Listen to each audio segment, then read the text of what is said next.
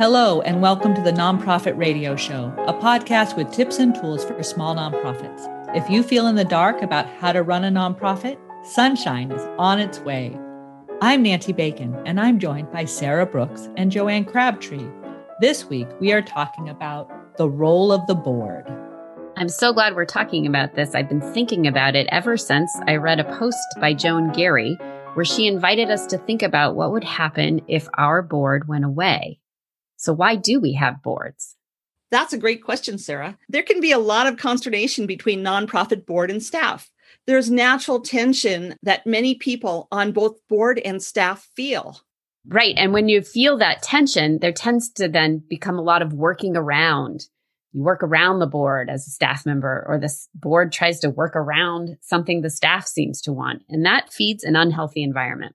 For sure. I've said in many trainings that these types of tensions occur a lot in nonprofits, and it's in that tension that we find our solutions. This post led us to think about the core purpose of what a board is. And once we land on a solid place with that, we have a few more thoughts about boards and how to make them great. That's right, Nancy. And I think it's important to start, though, with reminding ourselves that as a nonprofit organization, we're created from the community to serve our community. And the IRS actually gives us a special tax status because we provide community benefit.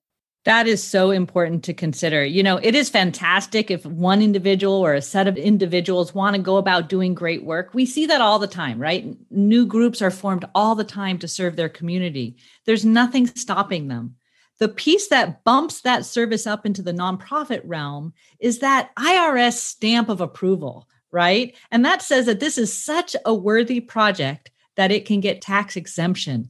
That tax exemption of the organization and for the people donating means that there has to be a higher bar of scrutiny, that it has to be connected to the larger community in which it works, that it becomes an issue of public trust. So let's state clearly that a board is an important point of connection between the organization and the community. Your board members are your eyes, ears, and largely your faces in the community that you serve. What else follows from that? Well, we think three things follow from that, and we're going to dive into each one of them here in this podcast. First, we think it matters who is on your board. If the board is what connects the organization with the community, then that board needs to reflect the community and make sure it's hearing from the community. So, Nancy, how do we do that? I think that's a great question. You know, ultimately, a board exists to make good decisions, right? They're supposed to make these great decisions that steward the organization, the mission forward. So, what kind of people do you need to make good decisions? You need people who have that larger 10,000 foot view of your issue. You need people with connections, with skills, with talents that enrich what you're doing. So thinking in terms of how do you get the best board possible representing the community to make good decisions, a group of people that has credibility on your issue to make those decisions. So another key idea in this decision making role of the board is to make sure that the people you serve are also represented. People who have lived experience, people who know from their daily lives what you are working on, those folks also have to be represented on the board. Again, so that you as a body, as a collective group of people with diverse skills and experiences can make good decisions. So if point one is who's on your board matters, then I think our second point today is it's important for that body, that group, your board to understand what their role is. When I think about their role, I know Nancy has often talked in trainings I've been in about different hats board members wear. And we think there are three hats that board members wear when they're functioning as that leader governance body. The first hat I call the thinking cap. It's their strategy hat. It's the hat that's always looking out three to five years ahead. It's the hat where you're thinking, wow, if we make that decision today, what's it going to mean for this organization later, good or bad? It's the hat that you wear when you're looking out and seeing a need that's not being served.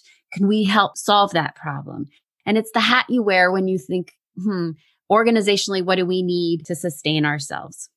I bet it's that hat that also sees potential partners and alliances out in the community. Absolutely. It's an important hat, and board members need to have it at the ready to put on in every conversation they're having. At the same time, you also need to make sure there are some board members who are wearing the money hat. And the fancy word that gets used all the time is that as a board member, you have a fiduciary responsibility. But really what that means is you have responsibility in the public trust to make sure that money is handled ethically, carefully, and thoughtfully. That means you do need to understand the basics of the finances of your organization.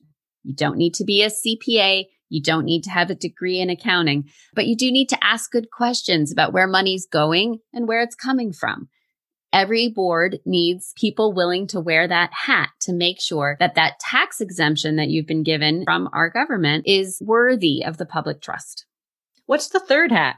Ah, the third hat is the party hat. That's the hat you wear when you want to draw attention to your mission. It's the hat you wear when you want to talk to people about the awesome work the organization is doing. And it's the hat you wear when you're making a connection with people in the community to find out what the community needs the hat you put on when you want to feel confident and open to listening and to sharing great stories from your organization. Being an ambassador is a really important part of being a board member. I love that. And I imagine what you're going to say is when you're not wearing a hat, you have taken off all those three hats and you have a bare head. You're a volunteer. You're a really important part to the mission, but you're no longer serving in the capacity of the board. You're serving as a volunteer. Right. And that's where the staff board connection, which is the third thing we want to talk about today, can feel tense sometimes because it can be hard to go from having three hats that take this long term view and an external view and suddenly take those hats off and just serve as the volunteer for your organization to serve, if you have staff, to serve at the needs of your staff. It's a total flip flop of the role. And it's a place where a lot of tension sometimes comes in for organizations. Oh, absolutely. I think the staff board connection is so, so important. You know, I think both the staff and the board have different sets of knowledge. These different knowledges are critical to the future of the organization. So you think that the staff has frontline knowledge of serving every day. They know in great detail what is going on with your mission and your programs and your activities and your clients. And on the other hand, you have your board who has that 10,000 foot view of the larger community. And that in order to be a learning community, you have to have both sets of knowledge at the table. I find it puzzling when I hear about executive directors who don't want staff at meetings. To be honest, we're all on the same team. Why would you not want both of those sets of knowledge there so that folks can make good decisions? Of course, I'm not saying one rule fits all, I've said at many board trainings that if a board member only knows something from one source, then how do they really know it? And by having that relationship with staff, they can really have a much deeper knowledge. You know, I'll admit when I first started working in nonprofit organizations a long time ago, I wondered all the time, why do we have a board? What is the point of all this? Um, and now I work for an organization that has an extremely effective board. And I was reminded again and again and again at different agenda items how valuable it is as a staff member to hear from 12 people from our community with different perspectives and different experiences what they ask about our work, how they respond to the items I'm bringing to them, it makes me so much more effective as a staff member at what I do. And in turn, I believe they feel like they can make better decisions because I'm bringing things to them at a level of detail and knowledge that they don't get to have as a volunteer. I'm so glad you say that because I have been in positions where there have been junior staff who have really been eager to have that deeper knowledge about the nonprofit sector. And if they can't come to board meetings, how are we building out our nonprofit pathway? Absolutely. And honestly, I think as a staff member, it's really important to see board meetings in action because what you realize is that every single person who's volunteering on your board is doing so because they care about your mission. They're passionate. And maybe sometimes they make a directive that to you feels funny or like it's just going to be a lot of work. um, but when you realize it's coming from this place of wanting to help and sharing that same value, it becomes a much more powerful bond together and it makes it easier to have the conversation about what is the right next step for us to take. It goes back to that original purpose of this conversation today, right? What is the role of the board? And if you have that connection, it becomes obvious what the role of the board is because you're feeding on that sense of connection. You know, our word of the day is clarity. And I think this is the exact time to highlight that notion of clarity, that clarity of role, purpose, need.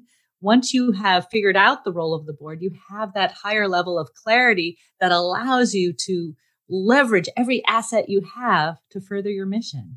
Yes, when I saw that the word of the day today was clarity, I had to chuckle. I'm just old enough now where my close up eyesight is failing me and I have to have reading glasses all the time and I keep losing them. And I've realized how important those two eyesights are to my functioning, right? I need that, of course, long range vision in this case that I think a board provides but I also do need to be able to read up close. And I think that's what the staff provides. And when you've got that working for you, when those bifocals actually are just totally working for you, you see clearly. And that's when an organization is functioning well. I want to just share a quick experience that I had just last night in our organization's board meeting. We had two program staff members attend our Zoom meeting, which I will admit for our organization is still a bit of a challenge to get the rhythm and the flow right but each of them prepared differently, but brilliantly for getting what they needed from the board and for the board to feel like they could help make a good decision. One of our staff members prepared a wonderful presentation full of great pictures about the programs she's been working on since COVID-19 started. She put slides in between the photos with specific questions to the board saying, this is what I need your help thinking about. This is a brilliant move by a staff member because immediately every board member understood how they could be helpful, which is what they want to do in a board meeting. The second staff member was presenting on some very, very complicated land transactions we're currently working on. And she could talk about them for three hours down to the last detail. But she was smart to realize that what she needed from the board was a different level of decision. And the way she prepared, interestingly enough, was to think in her mind about the decision she was asking the board to make, and then to ask me and others before the meeting, what kind of data would you want in order to be able to make that decision? Not all the decisions I have to make as the project lead on this, but this board level decision. And then she narrowed down the scope of what she shared to just those key pieces so that the board could feel like they did have the knowledge and the information they needed to be those smart thinkers and make that strategic decision. What a great example. So, our next steps are take a step back from the tension between the staff and the board Invite conversation about the role of the board as a body that ensures public trust. Look at your practice around your board, particularly related to the hats you wear, your volunteering, your recruitment, and your board staff partnership to make sure that all that aligns with your values, beliefs, and mission. You know, we nonprofit folks, we got a lot of work to do. We really need all hands on deck. We need a board that connects our mission to the larger community, bringing ideas into our organizations. You know, our organizations are so important right now, and we need that connection. We need staff members who know what they are doing and the people they serve. We need each other. So let's find the place of clarity. You got this. Thank you for joining us today. We hope you'll share this episode of the Nonprofit Radio Show with your colleagues, friends, and family nonprofit radio show Sunshine for Small Nonprofits. Tune in for our next episode on your favorite podcasting site or at nonprofitradioshow.com. Nonprofit Radio Show is hosted by Nancy Bacon, Sarah Brooks, and Joanne Crabtree. Music composed by Riley Crabtree.